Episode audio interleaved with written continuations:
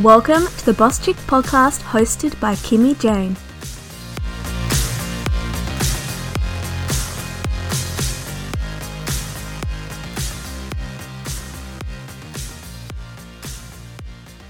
Hi, everyone, and welcome back to the Boss Chick podcast by Kimmi Jayne. This podcast talks about all things confidence, achieving your dreams, and sharing women's stories. On today's episode, I want to talk about reinvention and how you can reinvent yourself at literally any age. And the reason I think this is an important topic is because I think we naturally, over our lives, reinvent ourselves time and time again.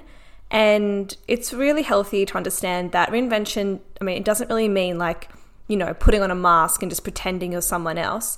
It's a lot more than just wearing different clothes. Reinventing yourself is about identifying areas you want to change or improve and then implementing daily habits to help you basically become the person or have the environment that you want for yourself. So perhaps some of you have already experienced reinvention in really subtle ways, like when you've started a new job and you realize everyone dresses a certain way, and then you go out and buy like a new wardrobe and kind of start dressing the same as your colleagues or adopting the lingo that everyone uses in the office. For example, maybe when you're a teenager, you were maybe into like partying and skipping school, and then when you turned 18, you did a full 360 and turned your life around and went to university, and now you run your own business. So, reinvention can look like something different for everyone. But what I really like about the idea of reinvention is that you pick something you want to change or something you aspire to be, and then you make it happen. So, like I said, it's about realizing your strengths, weaknesses, and areas for improvement, and making a commitment to changing your habits to lead to long term results and realizing your full potential. And before we get into today's tips on how to reinvent yourself, I'll share something that I reinvented with myself. I think something I had to change or something I wanted to become was probably a better listener. I think years and years and years ago, I think I realized that out of nervousness, I would talk a lot and always be thinking about what to say in a conversation, like when it was my turn to speak. And that just came from not being very confident, probably, and just being nervous in social settings because I was really shy as a kid growing up. And then I thought, ugh, I always thought, felt like after I'd come away from some sort of interaction, I'd be like, why did I say that? Or why did I rush to speak? And oh, I wish I didn't say this, or wish I was more cool. And I guess the habit I started getting into was like when I was having conversations with people, was just biting my tongue, waiting my turn, and not interrupting and actually thinking before I would speak. And this sounds super basic, and I'm really glad I learned this like 10 years ago and not like t- today. But um, that, yeah, that's just like a small way I guess I had to reinvent myself from being someone who maybe is too quick to speak to someone who is more considered and thinks and considers like what the other person is saying and really ponders it and doesn't rush to, you know, make a response. And honestly, having this podcast probably helps a lot too because I know that every word I say is recorded. And I know that if I use filler words or um, or if I make a mistake, I have to go back and cut them out so many times. It's really annoying. But let's get into the first step about reinventing yourself. Number one is self awareness. So, one of the first steps is to self reflect and identify the areas of your life that you'd like to change or improve. It could be literally anything. Maybe you're known for always being late, and that's something you want to change. But the first step is being able to have that self awareness to reflect on your strengths and weaknesses without judgment so that you can make small daily steps to improve. And once you identify an area for change, no matter how big or small, I suggest writing it down in a positive sentence, not a negative. For example, instead of saying, I'm so bad at XYZ, then you could probably say instead, I can be good at XYZ. I just need to start by doing XYZ. Okay, number two is set realistic goals to achieve the change you want to see in yourself or your surroundings. If you just go cold turkey and you think, oh, tomorrow I'm going to start dressing like a CEO every day, or tomorrow I'm going to be on time every day, or I'm going to do this, I'm going to go to the gym.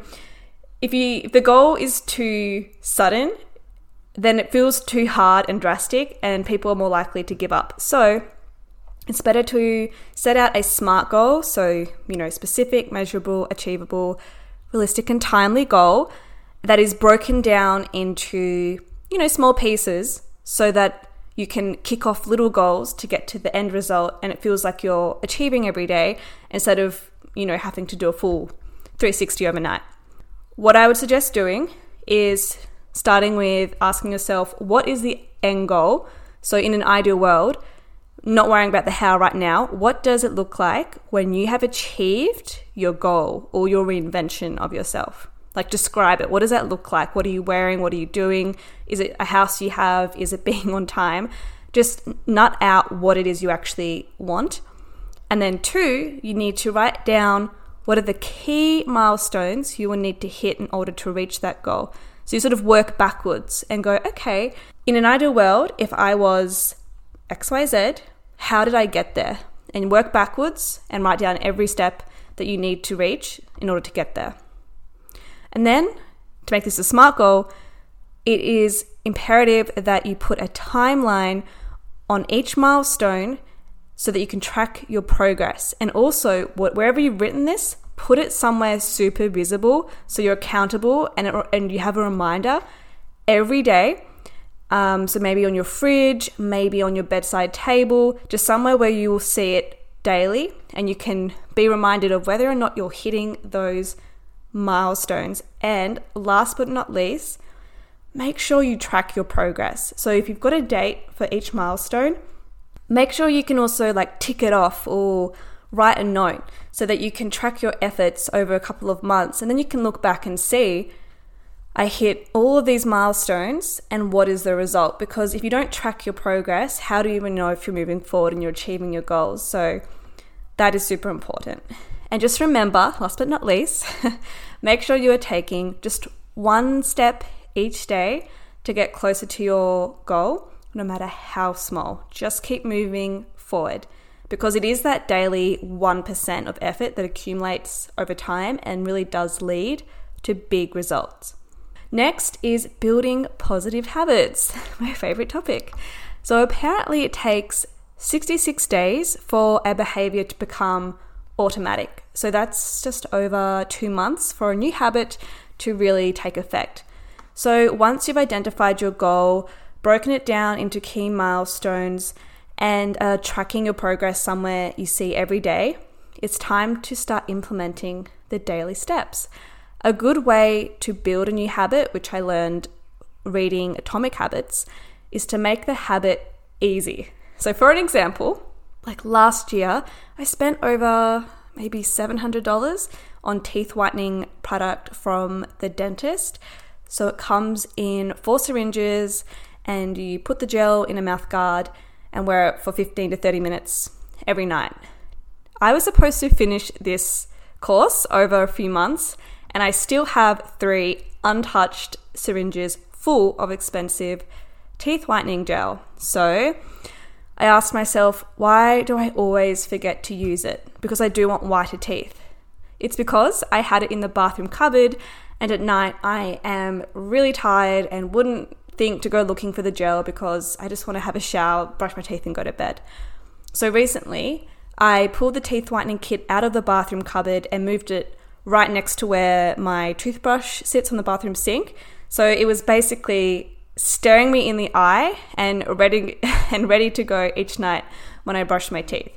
So, by making the habit accessible and removing the perceived obstacles, I now use it every night because it's already sitting there and I don't have to go that one extra step of getting out getting it out of the cupboard. I know this sounds stupidly simple, but it works.